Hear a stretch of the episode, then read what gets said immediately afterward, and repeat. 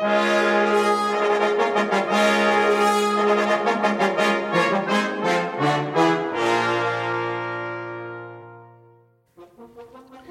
à tous, bienvenue sur Cuivre la Française. Je suis Adrien Jaminet, fondateur de AJ Atelier des Cuivres.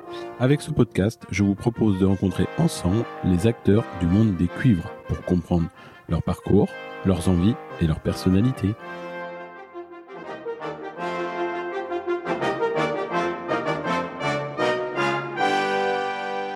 Bonjour, je vous souhaite tous mes meilleurs voeux pour cette nouvelle année. Dans ce premier épisode de 2023, mon invité est Romain Leleu. Il nous raconte sa vie de soliste et revient sur son parcours depuis son nord natal à toutes les plus grandes scènes d'Europe et du monde. Bonne écoute Bonjour Romain. Bonjour Adrien. Alors pour ceux qui ne te connaissent pas, qui es-tu? Alors je m'appelle Romain Leleu, je suis trompettiste. Euh, je suis originaire de Lille, dans le nord de la France. J'ai commencé la trompette quand j'avais 6 ans.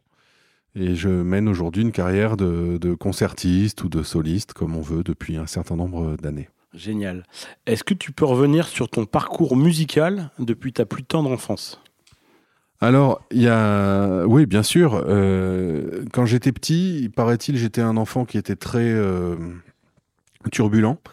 Donc, il fallait euh, trouver quelque chose pour pour me canaliser, parce qu'en fait, je crois, quand j'entends mes parents parler, je crois que je me roulais par terre un peu euh, pour un oui, pour un non, surtout pour un non d'ailleurs.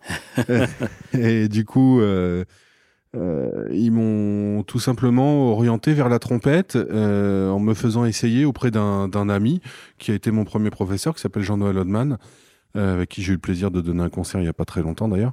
Et, et comme c'était un ami de la famille, tout ça, j'ai essayé et je me suis jamais arrêté. Après, c'est allé relativement vite. Je suis donc j'ai commencé à l'école de musique de Los, juste à côté de Lille, dans le Nord. Et tu venais d'une famille de musiciens? Ouais, absolument. Mes parents, en fait, euh, ma mère enseigne le piano et mon père enseignait le tuba. Maintenant, il dirige un conservatoire, euh, donc le, celui de la ville d'où j'ai commencé, à, où, j'ai commencé, pardon, à Los. Et euh, je suis allé ensuite au conservatoire de Lille. où j'ai travaillé avec un monsieur qui est décédé depuis quelques années, qui s'appelait Jean Delangre, alors qui était un, grand ami de, bah, de Roger Delmotte, de Pierre Thibault, de tous ces gens-là, euh, ces grandes figures, et qui avait été lui euh, trompettiste à l'orchestre de l'Opéra de, Lille. C'était quelqu'un d'assez euh, incroyable parce que j'ai le souvenir qu'il touchait jamais sa trompette. En tout cas, je l'ai connu à la fin de sa carrière. Il touchait très rarement sa trompette, mais quand il prenait l'instrument dans les mains, il se passait toujours quelque chose de totalement incroyable. Il y avait un son magnifique et des, possibilités. Enfin voilà, c'était vraiment quelqu'un euh, d'assez exceptionnel. Et ensuite, alors euh, j'ai rencontré Eric Aubier quand j'avais, euh, j'étais encore jeune, hein, j'avais 11-12 ans, quelque chose comme ça, j'étais encore un enfant. Et dans un concours dans le nord de la France, et Eric était au, jury, et il avait proposé à mes parents après de, de, me prendre en cours, pas dans, dans, un des conservatoires où il enseignait, mais ponctuellement donc ça se passait, euh, je venais le voir à Paris euh, à peu près à chaque vacances. Et ça a été un petit peu une espèce de révélation parce que il m'a, il m'a tout de suite euh, mis, bien sûr il y avait tout le côté technique, mais j'ai, le souvenir des, cours avec Eric sur le, le la connaissance et la découverte plutôt du, du répertoire. De, façon incroyable parce que à cette époque-là c'était du répertoire qui jouait tous les jours je pense qu'il était plus il était plus à l'opéra d'ailleurs donc il faisait une, grande carrière de, concertiste et, et j'ai souvenir d'avoir autant appris euh, à l'entendre parler qu'à l'entendre jouer en fait. C'est-à-dire que à un moment où euh, on se trouvait euh, pas dans une impasse, mais au, bout d'un moment la parole ne suffit pas. Il m'expliquait des choses et puis il prenait sa trompette et il me jouait un extrait de je sais pas Jolivet, Tomasi, peu importe. Et là d'un seul coup, bah c'était un peu la lumière quoi. Donc voilà, et Eric m'a présenté au Conservatoire de Paris. Euh, assez vite d'ailleurs, parce que j'étais à Rueil après chez lui. Euh, il m'a présenté au Conservatoire de Paris quand j'avais 15 ans, dans la classe de Clément Garec, dans laquelle je suis rentré. Donc très jeune, à 15 ans, ouais. Ouais, à 15 ans. Et dans, dans cette, euh, dans cette année-là, on était 5 à être rentrés. Alors moi, c'était la première fois que je me présentais. Je connaissais personne, j'étais le, le, plus jeune d'assez loin, en fait, quand je repense à mes copains du conservatoire. Et puis ensuite, j'ai donc j'ai fait mes études au Conservatoire de Paris et euh, j'ai rencontré euh, par l'intermédiaire de Clément Garec, euh, Reinhold Friedrich, qui était venu faire une masterclass au Conservatoire. C'était un moment aussi, peut-être une seconde révélation, c'était un moment assez incroyable parce que Friedrich amenait une autre dimension, quelque chose de, de nouveau, mais euh, à la fois quelque chose de très simple aussi, une espèce de simplicité humaine et euh, musicale. Et en fait, ça nous, ça, je me souviens, on avait été plusieurs dans ce cas-là, ça, ça, ça nous avait apporté énormément le fait Et, de. et donc toi, tu as décidé de le suivre, je crois, enfin de faire un Erasmus avec Ouais. lui du coup. Ouais. Absolument. Donc, je suis allé en Erasmus euh, à Karlsruhe, en Allemagne, pendant six mois. Alors, je faisais les, allers-retours. Je vivais pas là-bas. Malheureusement, je parle pas allemand. J'aimerais toujours apprendre, mais maintenant, c'est le manque de temps. Et puis, alors, en sortant du Conservatoire de Paris, euh, avant de sortir, j'étais rentré dans un orchestre. J'étais euh, à Cannes parce que Clément Garec voulait absolument, euh, et d'ailleurs, c'est très salutaire. ils, sont souhaits et c'est comme ça qu'ils travaillaient avec beaucoup de respect. Euh, il préparait chaque, euh, chaque étudiant de la classe à une future vie professionnelle. Je ne sais pas s'il y avait plus de concours ou pas à cette époque-là, mais c'était vraiment, euh, il y avait une émulation de classe très forte. Et donc, il fallait qu'on passe absolument des concours d'orchestre. Moi, j'avais vaguement entendu parler d'orchestre parce que il y en avait un dans ma ville d'origine, à Lille, que j'allais écouter de temps en temps, mais c'était pas non plus euh, ce qui me faisait vibrer. Euh, Je savais, bon, je savais pas trop comment ça se passait, donc euh, peu à peu, on passait des concours, puis on était toujours quelques-uns à être dans les deux derniers avant d'avoir le poste, quelque chose comme ça. Et puis un jour, ça a fini par marcher. Alors c'était à Cannes. Euh, tu avais quel âge à ce moment-là? J'avais 18 ans. Ouais, donc je suis allé à Cannes, euh, j'ai j'ai passé mon, mon prix au conservatoire, puis je suis parti à Cannes quelques mois. Alors c'est drôle parce que le, concours était euh, au printemps et puis je finissais le conservatoire et bon, euh, euh, c'était un peu la suite logique que d'aller s'installer à Cannes. Puis je me suis rendu compte sans, sans aucune animosité envers l'orchestre avec lequel je rejoue de temps en temps d'ailleurs en concerto. que c'était pas spécialement une vie pour moi. Après, une vie qui me faisait vibrer, on va dire, en tant que musicien.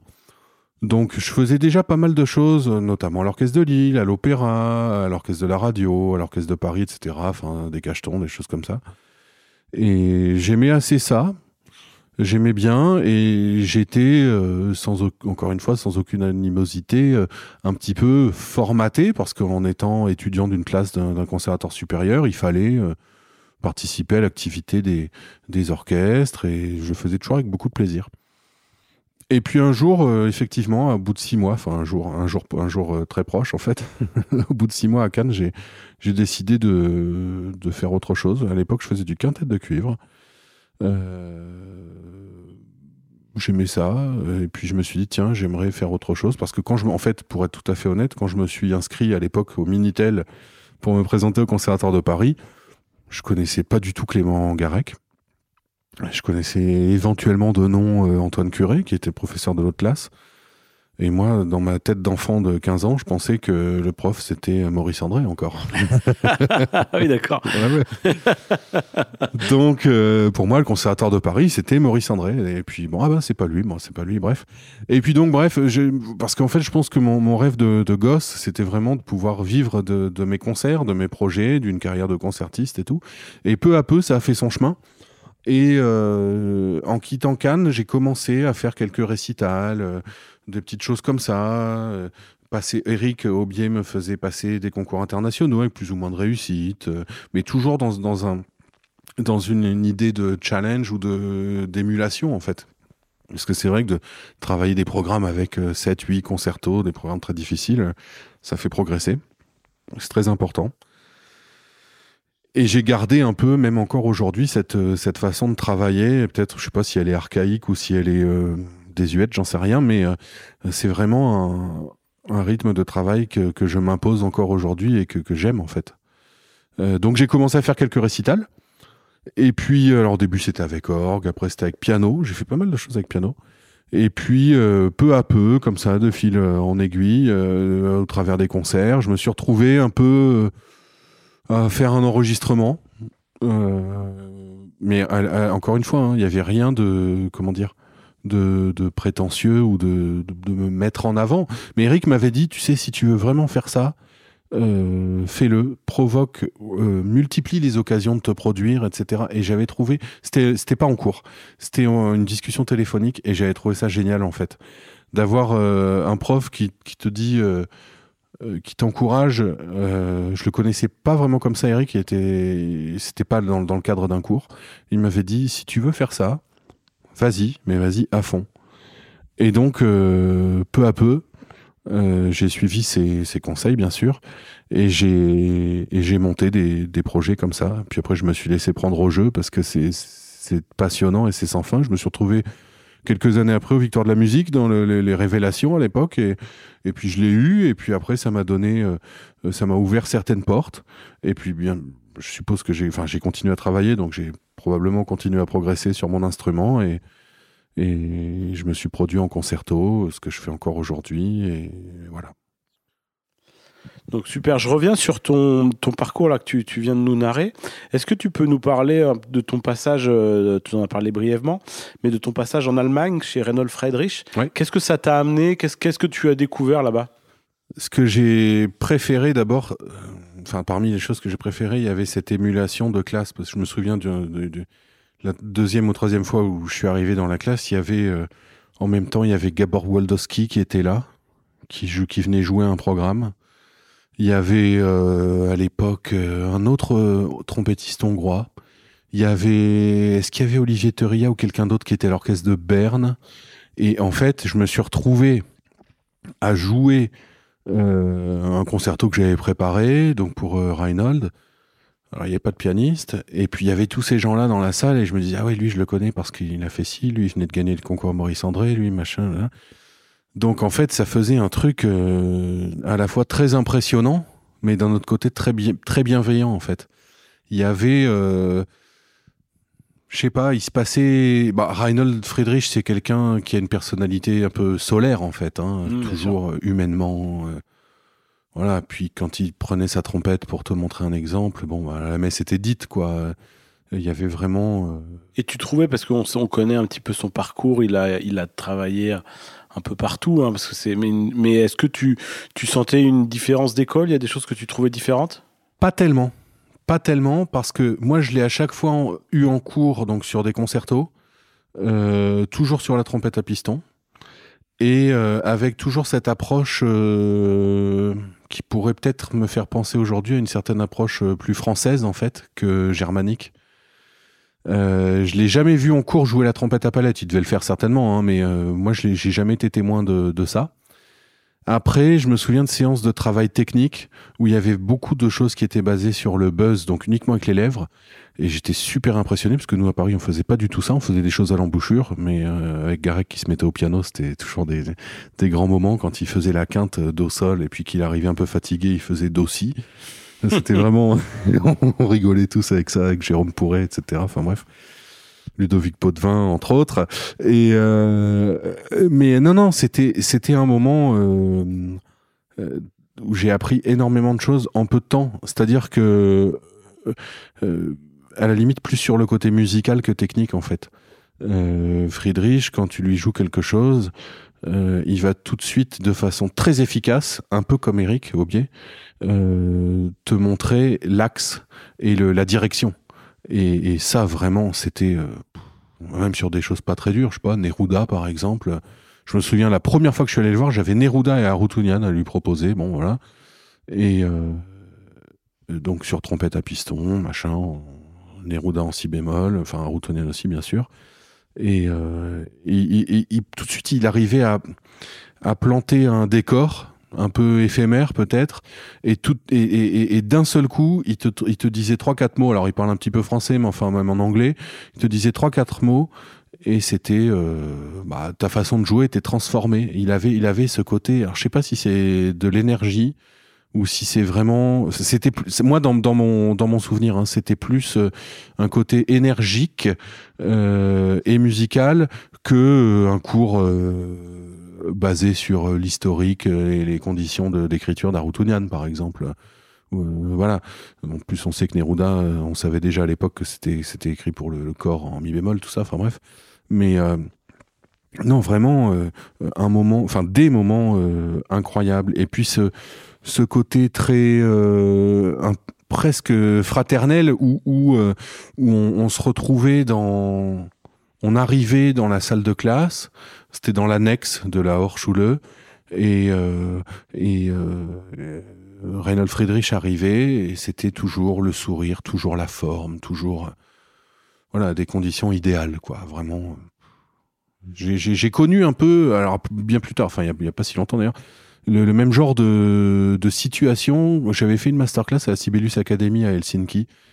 Euh, donc c'était le prof, c'était quelqu'un tout à fait différent, un copain qui s'appelle Passi Pirinen, qui m'avait invité et euh, on se retrouvait pareil. Alors, dans, euh, je veux dire, il y a, y a, la personnalité du prof, mais il y a aussi les conditions de travail et les, les, les conditions incroyables. Et de, de, de, mon souvenir, les conditions qu'on avait à Karlsruhe étaient complètement folles, quoi. Il y avait euh, dans les assistants à l'époque, il y avait Edouard Tarr. Il y avait, il y avait la personne qui était trompette solo à Mannheim. Je, je sais, j'ai totalement oublié son nom. Et, euh, et, on avait tout un, tout un programme qu'on pouvait suivre. Euh, à cette époque, c'était très nouveau. C'était pas comme aujourd'hui où dans les conservatoires supérieurs, il y a des options, des choses, des assistants, des, des spécialisations. C'était tout à fait nouveau. Et en fait, ce système-là, il l'avait adopté. Moi, je, je, parle de ça, c'était en 2000, quoi, 2002. Euh, et ça m'avait paru complètement fou. Quoi. Oui, parce qu'aujourd'hui, on est à l'ère des réseaux sociaux, toutes ces choses-là, on a l'impression de le connaître à travers les réseaux sociaux, mais à l'époque, ça n'existait pas, donc c'est vrai que ça devait être euh, une autre. Euh, découvrir vraiment un nouvel univers. Quoi. Ah oui, c'était, c'était fou. Je, je, prenais le train à Paris, il n'y avait pas le TGV, hein, je, parle, je parle comme un vieux, mais euh, c'était Paris-Karlsruhe, train direct, 6 heures de train, je prenais mon cours, je restais, machin, et puis je rentrais le lendemain, et c'est vrai que on avait des discussions aussi euh, avec aussi bien avec les étudiants. Gabor Boldowski qui devait jouer une création, je sais pas quoi, avec euh, je sais plus quel orchestre allemand qui venait jouer, qui se posait mille questions alors qu'il jouait déjà comme un, enfin de façon hallucinante, venait pas chercher la bonne parole, mais tout simplement débattre un peu sur la pièce qu'il avait à jouer. Et ça, c'était passionnant en fait d'avoir de d'écouter, tout simplement d'écouter ce, ces, ces leçons en fait.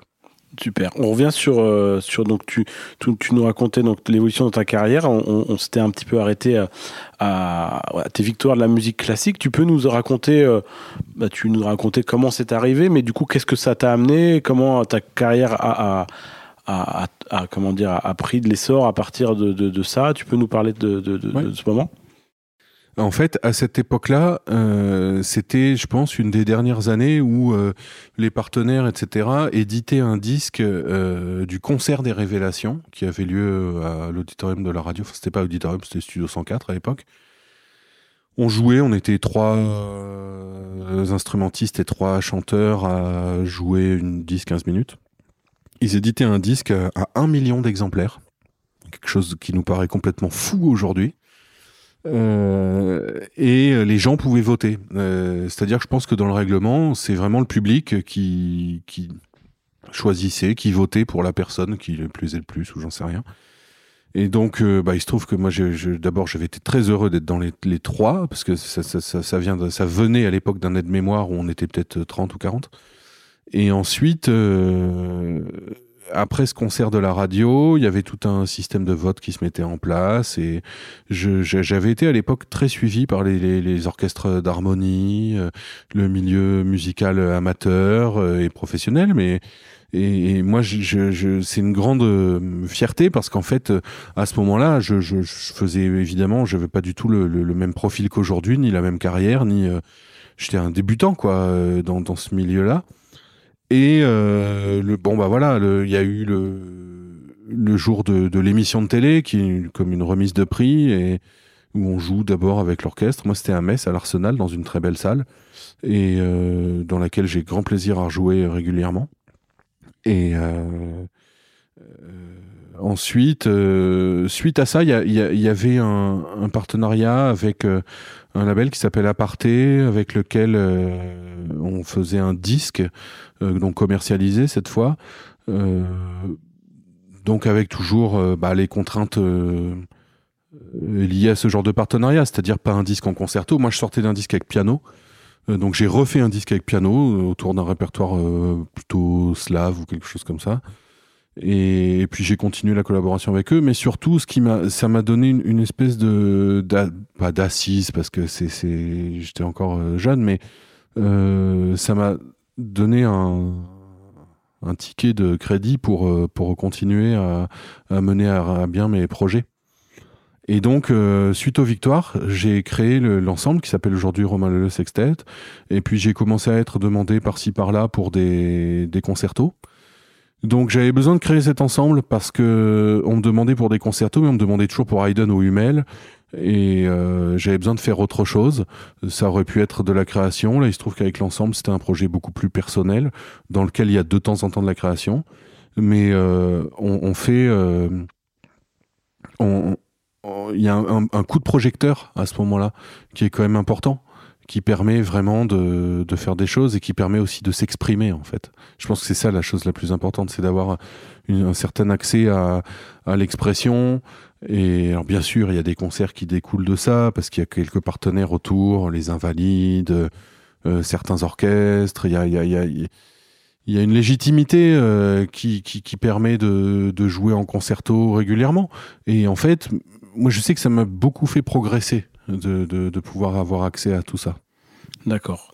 Et donc tu es aussi enfin tu, tu, as comme partenaire euh, de quelques fondations. Tu pourrais nous expliquer euh, c'est quoi l'intérêt euh, d'une fondation quand on est ça, à quoi ça sert? Oui, en fait c'est drôle parce que c'est arrivé après les victoires j'ai passé l'audition euh, de la Fondation Banque Populaire. Oui, alors pour la petite histoire, on, alors tu es un ancien lauréat, maintenant tu fais partie du, jury de la partie musique, mais sur un autre domaine, moi je suis lauréat euh, des métiers d'art, et euh, donc bah, c'est géré par les mêmes personnes, mais c'est du coup, à travers mon projet, c'est un, un projet qui est assez transversal et qui est intéressant pour eux c'est magnifique et je suis, je suis ravi euh, euh, qu'ils aient soutenu euh, ton projet parce que je trouve que justement c'est une fondation qui, qui aide dans trois domaines la musique, les métiers d'art et le handicap, je le crois. Handicap, c'est ça. Et en fait, c'est un ami pianiste avec qui je fais beaucoup de concerts, j'ai fait beaucoup de concerts, qui s'appelle Julien Gernet, qui m'avait dit ah mais il faut que tu passes absolument le l'audition de la Banque Populaire. C'est génial, ça, te permet de, de monter des projets, de voir un peu, un peu plus loin. Et, je connaissais vaguement, mais à l'époque, il y avait beaucoup d'instruments à cordes qui étaient aidés. Euh, pas par, euh, par choix, mais tout simplement parce que faut reconnaître que dans, les instrumentistes avant, euh, peu de gens s'orientent vers un, un métier d'indépendant ou de soliste, on appelle ça comme on veut. Hein. Et, du coup, euh, euh, j'ai passé cette audition. Et je me souviens très bien, dans le jury, il y avait, alors le jury a beaucoup changé, euh, mais il y avait, à l'époque, il y avait encore Alain Duo, il y avait Patrice Fontana Rosa, il y avait Régis Pasquier, plein de gens comme ça, qui pour moi, en tant que trompettiste, je me disais, mais qu'est-ce que je viens, qu'est-ce que je viens faire là, quoi? Je vais jouer, j'ai préparé mon truc, je vais jouer, mais j'étais face à des, des violonistes ou des formations de musique de chambre avec un répertoire très euh, traditionnel, mais je veux dire de, le, grand répertoire de, de, de, musique de chambre. Ou, voilà, vraiment, euh, malheureusement, on sait tous qu'il n'y a pas de concerto de, de Schumann pour, euh, pour trompette. Et, et, et je l'ai fait, et puis je l'ai eu, et, et, la fondation m'a beaucoup aidé. Donc pendant trois ans, un accompagnement vraiment essentiel avec une aide bah, financière qui permet de de faire des projets de, disques, de, d'instruments aussi, euh, de, soit d'achat d'instruments. Alors évidemment, on n'est pas dans les mêmes budgets que, que l'achat d'un violon, d'un violoncelle, mais quand même des projets de commande aussi. J'ai passé, euh, je me souviens, grâce à la fondation, j'avais pu euh, travailler avec Philippe Hersan, par exemple, qui m'avait écrit une pièce qu'on avait créée au Festival de Montpellier, de Radio France. Ensuite, il y a eu pas mal de de choses. Et puis la fondation a et avait et a encore aujourd'hui un truc un festival qui s'appelle les musicales de Bagatelle euh, dans lequel le, le, directeur artistique qui a changé maintenant mais euh, mettait et met toujours en avant euh, euh, des rencontres entre les musiciens. Et ça ça c'était vraiment il y avait un, ça avait un côté très très important très très passionnant et et puis aussi un, une mise en avant auprès du public en fait parce que on connaît on connaît pas euh, je veux dire, il y a, toujours besoin, en France, on a toujours besoin de, pas de justifier, mais d'avoir ce côté un peu pédagogique, si on veut, de, faire connaître la musique classique, la musique en général. Je veux dire, c'est pas comme le foot, quoi. On a besoin de continuer à, à, parler de ce qu'on fait et, et d'ouvrir aussi. Oui, bien sûr. Puis j'ai l'impression, enfin moi c'est l'impression que j'ai, euh, je le vis aussi comme ça à travers cette fondation. Ça, ça donne confiance aussi à, à son, à, son, à son travail, quoi. Ouais, ça donne, ça donne confiance parce qu'en fait c'est, c'est, c'est une fondation, je veux dire, qui a, c'est un, un sacré gage de qualité en fait. Euh, tous les gens, euh, euh, musiciens ou dans les métiers d'art qui ont eu, euh, qui ont été lauréats de, de, de la fondation Banque Populaire, ont fait quelque chose de d'importants derrière, ont pu continuer leur projet et, et, on en entend encore parler aujourd'hui, donc euh, c'est génial. Ouais, super. Est-ce que tu peux nous parler maintenant de ta vie de soliste? Oui. Alors quand je dis de ta vie de soliste, c'est ton quotidien, parce que c'est vrai que euh, vous êtes très rares, les, les, les, les solistes euh, internationaux, à, à, faire des instruments avant. Et comment se passe ton quotidien? Euh, Parce que il y a évidemment la phase euh, visible, ce sont les concerts, mais il y a tout un tas de projets, il y a tout un tas de travail et c'est assez. Euh, les gens ne se rendent pas forcément compte et j'aimerais bien que tu, tu en parles. Le concert, c'est le meilleur moment. Le concert, c'est le moment de partage. C'est le moment où, euh, pas tout le temps, mais la plupart du temps, où de temps en temps, on arrive à entrer, euh, je ne vais pas parler comme un artiste de pop, ou voilà, mais d'une certaine manière en communion avec le public et, et c'est vraiment le, le, le, meilleur moment. Il faut savoir que en amont, il y a toute la préparation. Donc moi, j'ai une, discipline de travail qui est euh, très importante. C'est-à-dire que voilà, je, suis marié, j'ai trois enfants, mais euh, euh, mon quatrième enfant, c'est ma trompette. Je me balade toujours avec, même si on va en vacances, etc., même si on part. Bon là, je sais que j'en fais tous les jours j'ai besoin, alors bien sûr, il y a de temps en temps, une fois par an, deux fois par an, une petite semaine de, de, de pause nécessaire, ou un jour par-ci par-là, mais euh, c'est un, un peu comme un laboratoire en fait.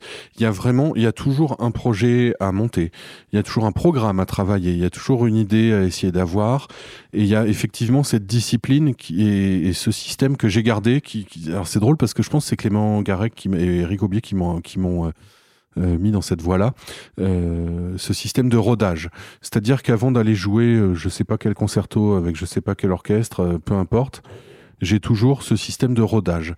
Je travaille à la maison, je me fais des rodages dans le salon, donc il y a l'aspect technique, hein, bien sûr, mais ça je le, passe brièvement parce que ça j'en fais un peu toujours. Les méthodes comme Arban. Moi, j'aime beaucoup la méthode Arban, j'aime bien la méthode ballet, tout ça, un petit peu de Clark, bien sûr, et ça, c'est une espèce de routine de travail que je suis obligé d'avoir. Je me rends compte en plus en prenant un peu d'âge, aujourd'hui j'ai 39 ans, que je j'ai jamais autant travaillé qu'aujourd'hui en fait.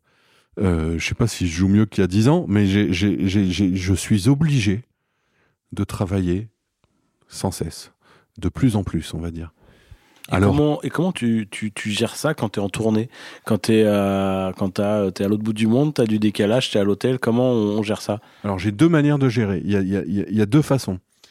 Si, je, si vraiment j'ai eu le temps de préparer avant correctement mes concerts, mes rodages, etc., je, j'essaie de jouer sur une certaine fraîcheur. Enfin, j'essaie toujours de jouer sur, sur une certaine fraîcheur. Si j'ai pas eu le temps, là c'est plus compliqué. Euh, C'est-à-dire que dès lors qu'on qu qu sort ou qu'on se présente devant un public avec son instrument, euh, d'une certaine manière, je veux dire quelque chose de tout à fait commun, mais il faut être un peu digne. Euh, on peut pas arriver et se dire euh, bon bah ça va pas, c'est mal fait, c'est pas bon, mais ça ira au concert parce qu'en fait ça, à moins d'un miracle, ça n'arrive que très très rarement. Donc j'essaie d'anticiper au maximum. En fait, on, nous dit toujours aujourd'hui qu'il faut vivre dans, dans l'instant présent, certes, mais je fais un métier dans lequel il faut vivre toujours avec une, une longueur d'avance. Euh, là aujourd'hui, je sais à peu près ce que je fais. J'ai à peu près un an de, de planning devant moi. Euh, je sais que quand je vais devoir jouer Tomasi, il va me falloir que plusieurs mois avant, je puisse me remettre dans le concerto, quand je joue à Hayden, bah là c'est dans quelques semaines, même si je le joue très souvent. Il va falloir que je, je continue à travailler, à chercher, parce que ça, ça fait partie des grandes œuvres sur lesquelles on n'a jamais terminé d'apprendre de, de, et de, de chercher. il y a des appuis, il y a des, enfin, on pourra en parler pendant des heures, hein, mais il y a, il y a, il y a, y y a tout un, tout un monde autour de ça. C'est-à-dire que le, il n'y a pas de comparaison à faire parce que j'ai énormément de respect pour les gens qui font partie d'un orchestre et je me dis que ça doit être tellement difficile de se trouver avec les mêmes collègues et, de d'être tous les jours assis à une chaise en tant que, trompette solo ou deuxième ou cornet solo, peu importe. J'ai cette, euh, je m'impose en fait ce, rythme de travail et cette dynamique pour pouvoir euh, à la fois avancer et à la fois euh, être dans, dans, des, dans des moments où, il y a un entretien et il y a toujours une, une dynamique, euh, alors je sais pas si elle s'entend, mais dans, en tout cas intellectuelle, de progrès, quoi. Euh, on est toujours obligé de. Moi, jamais j'aurais envie de me dire euh, ah, aujourd'hui j'ai joué tel concerto, mon gars, mais c'était le monstrueux, quoi. Non. Y a, on n'a jamais terminé d'apprendre avec ces instruments. Enfin, je sais pas si c'est avec la musique en général, et c'est ça qui me passionne en fait. Et, et c'est intéressant ce que tu dis là. Et tu as l'impression de voir la musique aujourd'hui complètement différemment qu'au début de ta carrière de soliste, par exemple? Ouais, je vois les choses différemment. Alors, euh, effectivement, maintenant, c'est souvent ma femme qui me dit euh, Oui, mais tu as de l'expérience, ça va aller. Effectivement, y a, après coup, tu te dis ah oui, c'est vrai, euh, ça valait peut-être pas le coup d'avoir peur. Parce qu'il y a toute une période, il y a, y, a, y a, le travail pour monter les pièces, il y a le travail pour roder les pièces, il y a le travail pour se rassurer aussi. Mmh, bien sûr. Et dans le métier que je fais, le travail pour se rassurer, il est aussi très important en fait. Bien sûr. Donc euh, oui, j'ai plus d'expérience qu'il y, y, a 10 ou 15 ans, évidemment. Bien sûr, et du coup, c'est peut-être plus facile pour euh, mieux assumer ses choix, euh, sa direction artistique ou des choses comme ça? Oui, ouais, ouais, clairement, clairement. Je sais, que, je sais ce que je peux faire, je sais ce que je peux pas faire, je sais ce où j'ai envie d'aller, les, les, les, répertoires vers lesquels j'ai envie d'avancer de, de, de, de, progresser, que je joue pas spécialement encore en concert. Euh, je m'interdis pas un jour de pouvoir les jouer, mais euh, euh, j'ai toujours beaucoup de plaisir. Et parce que ça, je pense que c'est vraiment la notion la plus importante. Je veux dire, euh, dans le métier, je veux dire, ce métier-là, je l'ai choisi. Donc c'est un luxe, il hein, faut reconnaître. J'ai en plus choisi de pas être dans salarié d'une structure d'un orchestre. Donc finalement, j'ai un, un choix très large devant moi, mais j'ai besoin, je dois structurer ce choix. Euh, euh, j'ai pas envie de jouer la facilité, ça m'intéresse pas. Alors bien sûr, il y en a qui peuvent dire oui, il fait des musiques de films, il fait des arrangements, machin. Ouais, mais je le fais toujours de manière. Euh, j'essaie, en tout cas, de mon point de vue, de faire ça de manière toujours authentique. Ça, c'est très important pour moi. C'est primordial même. C'est-à-dire que jamais je vais, jamais, même quand je joue avec l'ensemble, enfin, quand je joue avec l'ensemble, jamais je vais me dire Là, on fait euh, cinq musiques de film, c'est tranquille. Je peux boire euh, cinq whisky avant d'y aller, même si c'est pas vrai. Mais euh, je peux, je peux. Non, on n'est jamais au fond du, siège parce que dès lors qu'on se présente devant un public, il y a, il y a un respect à avoir, il y a une condition, il y a tout. Voilà, il faut, il faut satisfaire les gens, mais il faut commencer par essayer de, de soi-même s'approcher de d'un certain, d'un certain niveau qu'on souhaite avoir. D'accord. Et quand tu parles du, du sextet, euh, j'imagine ça doit être intéressant d'avoir un collectif et de couper avec la solitude bah, du, du, soliste. Ça, c'est peut-être intéressant pour toi d'avoir ces, ces, ces, deux, de, de passer de l'un à l'autre. Ça, c'est génial. C'est vrai que euh, j'ai monté aussi l'ensemble euh, il y a plus de dix ans parce que j'en avais marre. Euh, je commençais à faire des, choses et c'était bien de partir en concerto, c'était super, mais des fois c'était des grands moments euh, seuls, longs. Euh, autant des fois je me retrouve avec des chefs d'orchestre, peu importe qu'ils soient de ma génération ou pas, avec qui on passe du temps par affinité, par voilà sympathie. Et puis la plupart du temps, je peux me retrouver tout seul. Et c'est vrai que de se retrouver tout seul, c'est des fois pesant. Donc euh, l'ensemble, bah, quand on part avec l'ensemble, je vais pas dire c'est la fête, hein, mais euh, on fait on fait notre travail sérieusement, mais il y a, un moment d'amitié qui est très fort et de partage et de soutien. Et c'est là où j'ai commencé à, c'est avec cet ensemble que j'ai commencé à, à me rendre compte que si un soir tel ou tel musicien de l'ensemble, ou moi, ou n'importe qui en fait, peut avoir un petit coup de mou, ou être moins en forme, ou avoir envie de, voilà, pas spécialement avoir envie de jouer, ce qui arrive, hein, ce qui est normal d'ailleurs, heureusement. les autres sont là pour le porter. Et ça, c'est magique en fait. Et c'est très précieux de jouer avec les mêmes personnes. C'est Ça apporte un côté très, très uni. Et c'est. Ouais, je suis, je suis fier de ce projet, vraiment. Ouais, génial. Alors le podcast, comme tu le sais, il s'appelle Cuivre à la française. Qu'est-ce que cela signifie pour toi? Hmm. Alors, pour euh, jouer depuis plus d'un an euh, la trompette Alfred, je pense que c'est très important pour moi. Euh, ça apporte quelque chose de, de nouveau, ça apporte un, regard aussi sur une façon de, de faire différente. Et ça amène peut-être une espèce de d'exception aussi. Encore une fois, tout ce que je dis, c'est vraiment sans prétention. Enfin, d'ailleurs, je devrais même pas le dire, mais parce que ça, ça va vraiment de soi. Euh, quand on joue euh, d'un instrument de musique, encore plus d'un instrument avant et encore plus de la trompette, je veux dire, on doit tous être un petit peu humble parce qu'on sait très bien que on peut avoir le plus bel instrument entre les mains, ce que j'ai la chance d'avoir. Malheureusement, on sait jamais ce qui va, ce qui va en sortir. Euh, donc euh, cuivre à la française, bah, c'est une euh, peut-être le renouveau d'une certaine tradition, d'un certain son dont on avait entendu. Alors j'ai un tout petit peu de recul maintenant et d'un certain son dont on avait entendu parler avant. Je me souviens au conservatoire, on entendait parler, oui, mais à l'époque, mais à l'époque, à l'époque, oui, mais enfin à l'époque, mais à l'époque, on avait, moi, quand j'étais au conservatoire, il y, a, plus de 20 ans, on n'avait pas de, on n'avait pas toutes ces plateformes, toutes ces, tous ces accès aux archives, etc. Et donc, euh, on en entendait parler par nos profs, mais on savait pas. Aujourd'hui, on entend, euh, on a la chance d'entendre de, sur Spotify ou n'importe quelle plateforme euh, d'avoir des archives et d'entendre que ce soit dans n'importe quel domaine musical, aussi bien dans la chanson française, dans le les orchestres, les vieux enregistrements d'orchestre, etc. D'entendre un son et, j'ai eu parce que ça fait un petit moment que je bouge quand même beaucoup. On disait toujours euh, la, France, la musique française, c'est brillant, c'est euh, perlé, c'est joli, tout ça, machin. Et, euh, aujourd'hui, bah, en tant que trompettiste, j'ai la, chance de pouvoir essayer de, me faire à l'idée de me rapprocher de ça. si je pense à la première fois où j'ai abordé le concerto de Tomasi, c'est-à-dire euh, quelques mois avant de me présenter au Conservatoire de Paris, euh, je l'approche évidemment de façon tout à fait différente, mais avec un matériel aussi très différent de ce que j'avais à l'époque.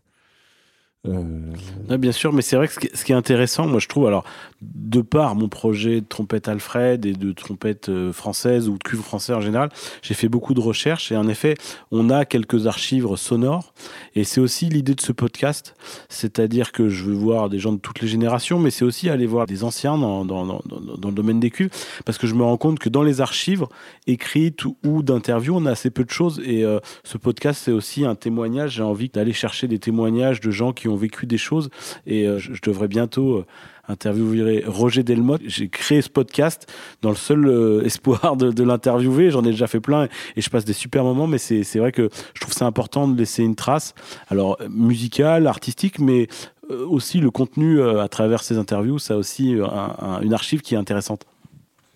C'est sûr, parce qu'en fait, ce, cette idée de, sonorité, moi, quand, tu me disais tout à l'heure euh, cuivre à la française, pour moi, la première chose qui me vient euh, à l'idée, c'est la sonorité et l'articulation. Euh, bien sûr, il y, a la, musique, de toute façon, l'un ne va pas sans l'autre, mais la sonorité et l'articulation. C'est-à-dire que j'avais fait, parce que j'avais pris des, cours lors de stages euh, il y, a, longtemps avec un trompettiste qui s'appelle Bruno Tomba, qui est, qui est, formidable. Et il nous faisait des petits blind tests où il nous disait, euh, il nous faisait écouter des, des, morceaux de symphonie en nous demandant si c'était un orchestre français, un orchestre allemand ou un orchestre américain. Et alors évidemment, lui, euh, avec son, son œil, euh, son oreille affûtée, il savait exactement de quoi il parlait. Mais nous, quand on était jeunes, on savait pas trop. Et en fait, en nous expliquant vraiment par des petites choses euh, c'était très simple de, finalement se, rendre compte que l'exception française, elle est là.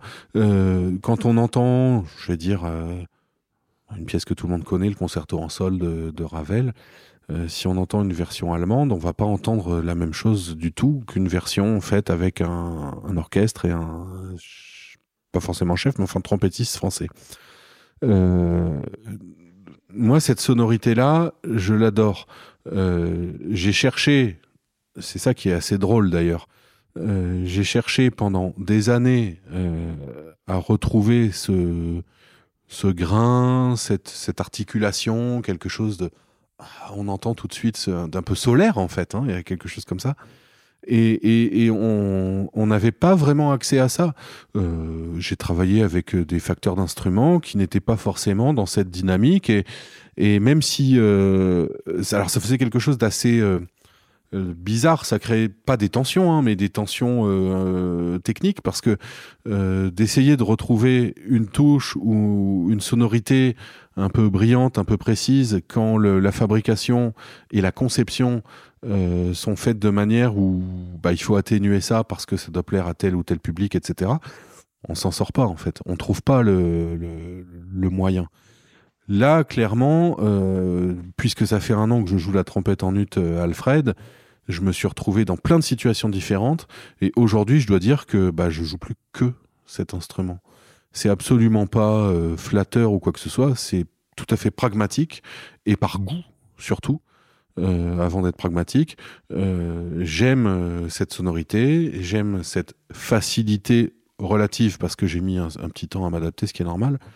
Euh, c'est vraiment un, instrument qui est, qui est nouveau, mais qui, enfin, qui, reprend cette, euh, ce goût et ce, voilà, cette exception, ce côté brillant, le côté français avec ses, je vais exagérer, mais avec ses défauts et ses qualités. On est toujours en train de dire, euh, euh, oui, le français, il gueule. Le français, il est jamais content. Il est comme s'il est comme ça. Et tout à l'heure, on discutait, tu parlais de surprises. Bah, effectivement, il y a des surprises. Et j'aime bien ça. j'aime bien ce. Et, justement, quel est pour toi, euh, toi qui voyages beaucoup, comment tu perçois la vision des cuivres français, mais par, euh, ailleurs, par les internationaux Comment ils voient.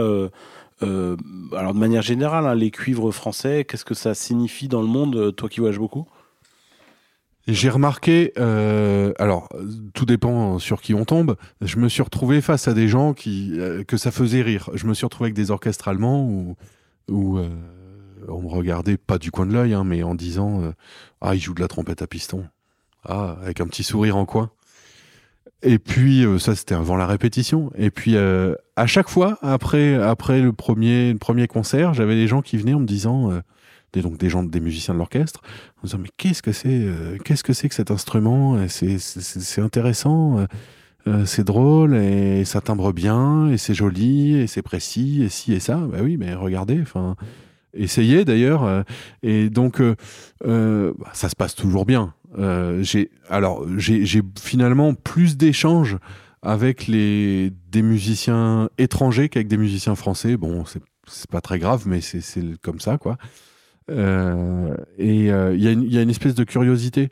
On m'a demandé X fois quelle embouchure je jouais euh, parce que ça les intéressait.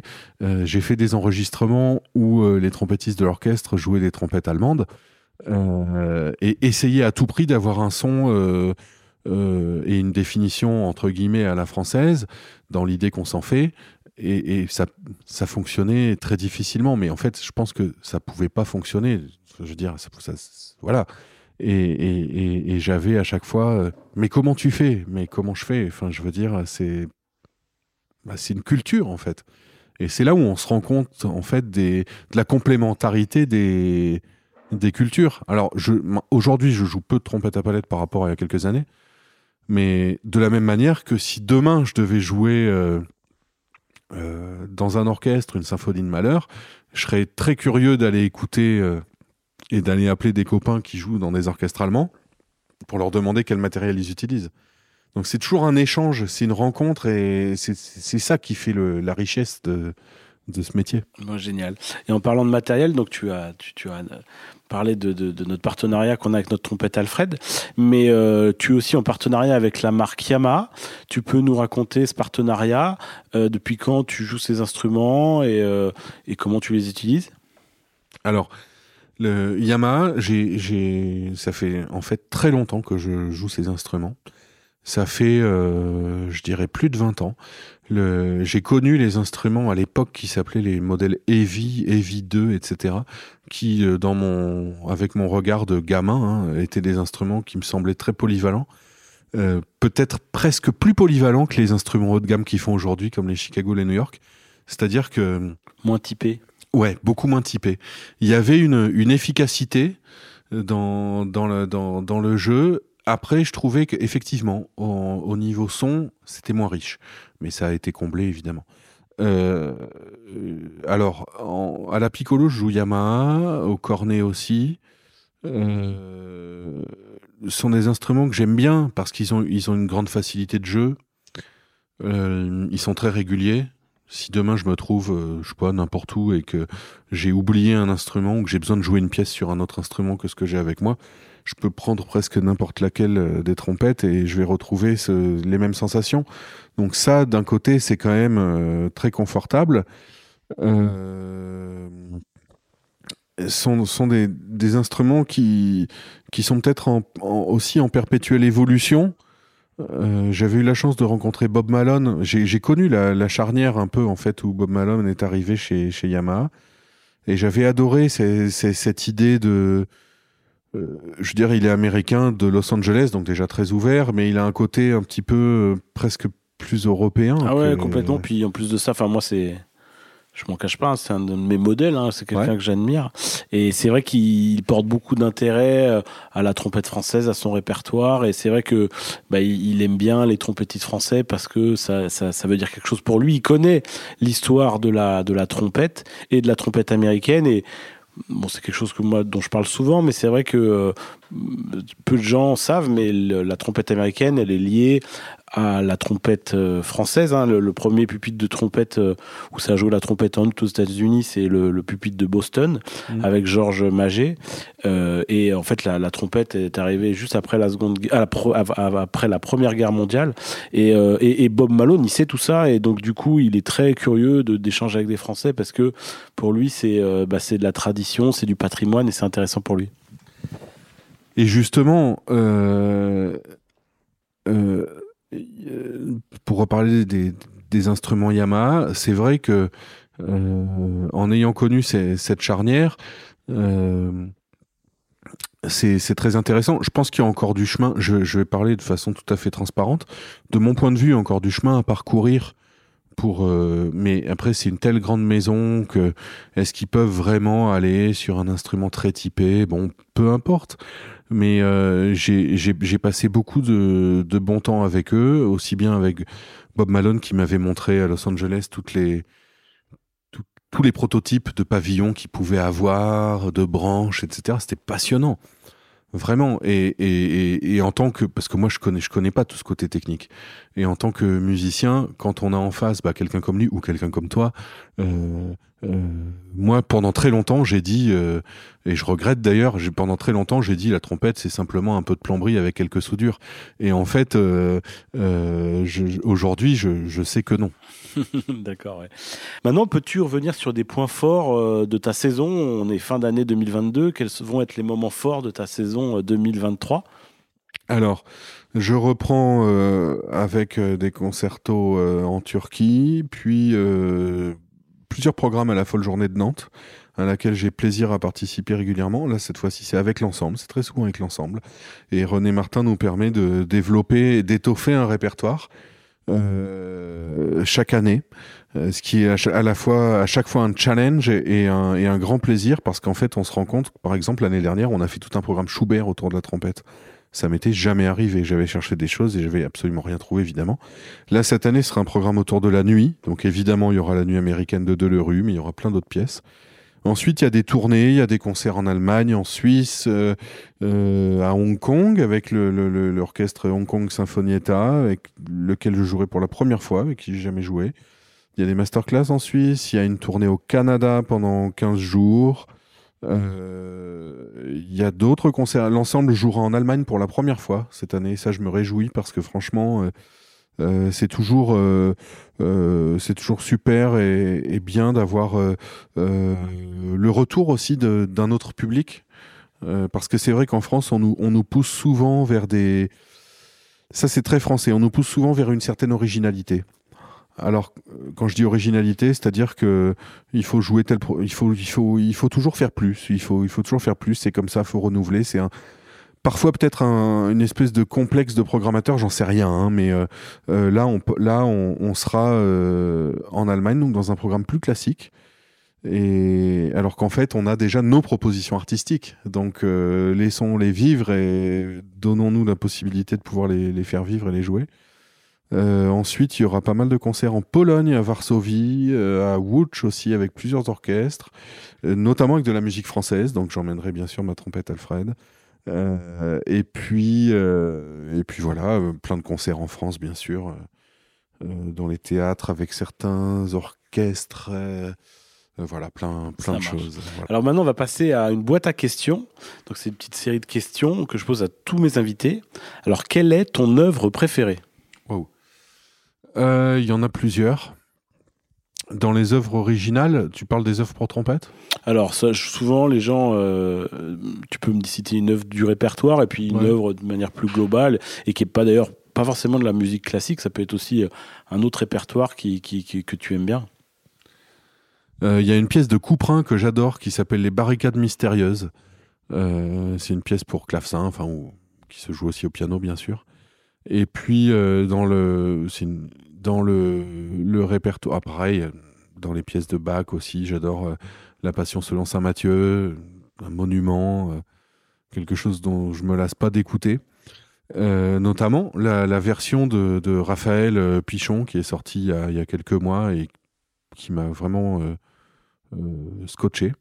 ensuite, dans les œuvres pour trompette, bah, je vais dire quelque chose qui va déplaire à beaucoup de gens mais euh, je pense que le concerto de Haydn fait partie de mes œuvres préférées, euh, tout simplement parce que il y a, un milliard de, façons de voir cette œuvre. Euh, on peut se retrouver avec un, ça m'est arrivé d'ailleurs, avec un chef qui, qui, qui prête pas beaucoup d'attention, qui laisse jouer l'orchestre, avec un chef qui a envie de faire bien, les choses et qui, qui, qui, va dire, qui va aller vraiment travailler sur le phrasé, sur les appuis, sur le, la véritable idée du, du, classicisme viennois et sur la rhétorique aussi. Et de ce point de vue-là, je trouve qu'on a, on a vraiment en face de nous un, un concerto qui est peut-être, je crois, le dernier concerto écrit par Haydn, mais une œuvre vraiment euh, majeure et qui est charnière aussi parce qu'on sait très bien que c'était écrit pour Weidinger avec une trompette euh, prototype euh, à clé et qu'on joue aujourd'hui différemment. Mais euh, voilà, ça, je dirais que c'est une base en fait. C'est une base qui nous permet d'aller ensuite vers le tout ce qui s'est passé après. Et donc euh, pour moi, c'est une œuvre euh, très très importante. Super. Maintenant, peux-tu nous citer le ou les musiciens qui t'ont le plus influencé? Ouais, bien sûr. Alors comme tout bon trompettiste, évidemment, j'ai été influencé par Maurice André parce que quand j'étais petit, euh, dans mon école de musique quand on avait bien travaillé. On avait la remise des prix et euh, à l'époque, euh, évidemment, c'était des cassettes audio et pas des CD ou autres.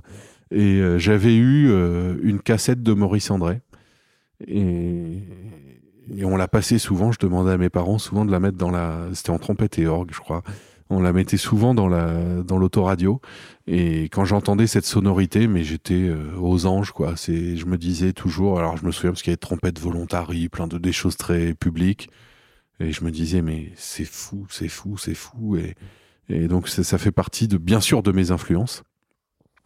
D'autant plus que j'ai eu la chance de le de le connaître à la toute fin de sa vie euh, et d'échanger euh, ponctuellement. Et, et voilà. Ensuite, il y, a, y, y, a, plein de musiciens qui m'ont influencé. Il y a bien sûr Eric Aubier, il y a Reinhold Friedrich, il y a Clément Garec qui m'a apporté une, une rigueur de travail parce que lui, vous pouvez avoir devant vous quelque chose de magnifique.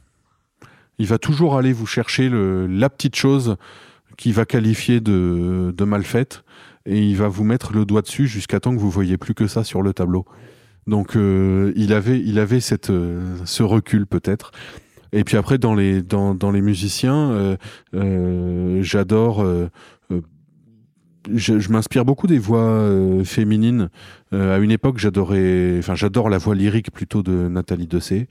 j'adore Sabine Devielle avec cette, voix cristalline totalement incroyable. J'adorerais pouvoir faire la, avoir ce son et cette, cette aisance avec ma trompette. Et puis, bah, il y en a plein. Je veux dire, euh, il y, a, y, a, dans les plus jeunes, il y a Ibrahim Malouf que j'adore, qui, qui montre euh, euh, que on- comment euh, On peut remplir Bercy avec une trompette. déjà déjà et au-delà de ça euh, qui montre surtout que euh, on fait ce qu'on veut quand on a quand, quand- voilà euh, c'est ce côté euh, de liberté et je trouve ça je trouve ça génial je veux dire euh, euh, Ibrahim il fait ce qu'il veut bon on se connaît depuis très longtemps mais il fait, ce qu'il veut et il a raison et il y en a y en a plein de gens comme ça après dans les dans les grands pianistes euh, il y en a plein aussi. Il y a, un pianiste français que j'aime beaucoup qui s'appelle François-René Duchable. Il y a, y a un pianiste, un autre pianiste français euh, que j'adore, euh, que j'adore, qui, qui, qui joue Messiaen et, et Ravel de façon incroyable et qui est d'une humilité euh, euh, folle, euh, qui s'appelle. on rigole toujours avec ça, qui s'appelle Roger Muraro et, que, que, j'adore vraiment. Et voilà. ce qui me fait plaisir, c'est toujours d'entendre, c'est toujours de, d'entendre et de voir en fait, enfin, le moment du concert. Euh, moi, je suis pas dans le dans l'histoire du, du show, de, de, de- du- de la chose, de vouloir montrer, de, Bien sûr, il y a un, petit côté séduction dans ce qu'on fait, mais, mais l'authenticité, c'est plus important. Alors, effectivement, ça touche moins de monde. Ça touche moins de monde. euh, mais, euh, mais au final, quand ça touche les gens, c'est plus profond. C'est ce qui m'intéresse. Super. Maintenant, quel est ton meilleur souvenir de concert? Tu devais en citer un. Un seul Un seul, alors. Allez, c'est assez récent. Euh, J'ai un souvenir euh, avec l'Orchestre Philharmonique de Essen en Allemagne, avec euh, le chef qui s'appelle Marcus Bosch, avec qui j'ai eu le plaisir aussi d'enregistrer avec l'Orchestre de Stuttgart. C'était un concert incroyable, qui n'était pas dans la Philharmonie d'ailleurs. Celui-ci, c'était un concert qui était en plein air. Mais un plein air à l'allemande, c'est-à-dire avec qui sonnait aussi bien que la Philharmonie, pas sonorisé, avec une tout ce qu'il faut, qui, qui, qui fait que les gens passent un moment incroyable et, et que ça sonne aussi bien que dans une philharmonie et pourtant rien n'est sonorisé. Ça, c'est assez récent en fait, il y a quelques mois. Euh, ça, ça c'était génial. Vraiment, je m'y attendais pas du tout en plus. Je me- quand on dit plein air en France, Oui. on s'imagine euh, jouer au milieu d'un champ. Ouais, euh, Et puis en trompette, souvent, c'est la punition. Parce que... voilà. là, là vraiment, c'était c'était un peu, c'était l'inverse, c'était génial. Super. Maintenant, pourrais-tu nous raconter une anecdote cocasse sur ta carrière? Ouais. Euh, alors il y en a plein. hein. Souvent, il y en a plein. Il faut raconter qu'une, sinon on ferait des podcasts de deux heures. Je me souviens d'un jour euh, où j'étais invité euh, pour un concert. Je sais absolument plus ce que je jouais. Et puis, alors c'était le tout début des réseaux sociaux. hein. Et j'ai vu l'affiche. Donc il y avait le l'orchestre et puis c'était écrit Romain Leleu, soliste professionnel. Et ce jour-là, je me suis dit ah ça quand même c'est formidable. Après, si je peux en citer une deuxième, alors je vais pas citer la deuxième autour de la cantate 51. On regardera une prochaine fois. Mais euh, on a aussi une, alors une anecdote qui n'en est pas une, mais c'est rigolo, c'est une anecdote commune parce que euh, tu, tu, tu fais partie un peu des premiers gens que j'ai côtoyés dans la réparation parce que moi j'ai commencé mon parcours euh, entrepre- enfin même pas entrepreneurial dans la réparation. Euh, moi j'ai été formé euh, chez Feeling Music pour pas les citer. À l'époque tu avais un quintet euh, qui s'appelait Feeling Brass Quintet et qui répétait chez Feeling et euh, vous répétiez chez Feeling et j'avais trouvé ça super et j'étais venu vous embêter à des répétitions. J'avais 15 ans et, euh, donc c'est notre première rencontre et c'était euh, assez rigolo parce que aujourd'hui on se côtoie de manière complètement différente, mais c'était notre première rencontre. Ouais, je m'en souviens, je m'en souviens très bien, et c'est c'est assez drôle parce que dans un ensemble, il y a toujours, dans un ensemble comme ça, il y a, il y a toujours la personne qui arrive en retard, la personne qui a oublié ses partitions, la personne qui porte le truc, et en fait, c'était un peu moi. Et euh, je me souviens très bien parce que je pense que tu faisais un stage ou quelque chose Exactement, comme moi ça. j'ai découvert mon, mon métier dans un stage de troisième. Ah, génial. Et euh, à l'époque, euh, je pense que la personne qui s'occupait de l'atelier, c'était André Ouais, Muller. bien sûr, c'est André Muller qui m'a formé. ouais. Ouais, génial. Et, euh, et tu venais écouter, on répétait dans cette cave. euh, et, et des fois, on, je pense que la, la fameuse règle des 80-20, là, elle était absolument pas respectée. C'est-à-dire qu'on avait des répètes interminables, mais qui n'étaient pas forcément toujours efficaces. D'accord. Alors maintenant, le meilleur compliment que l'on t'ait fait. Euh, sérieux ou ironique Non, non, sérieux, euh, sérieux. Qu'est-ce que t'aimes bien que quand tu finis un concert, tu dis tiens, mission accomplie. euh, Ok. Euh, Alors, pff, ce serait facile de dire ah monsieur, vous m'avez tiré les larmes parce que c'est pas le but. Enfin voilà. Et puis c'est tout ça, ça dépend de l'état dans lequel on se trouve.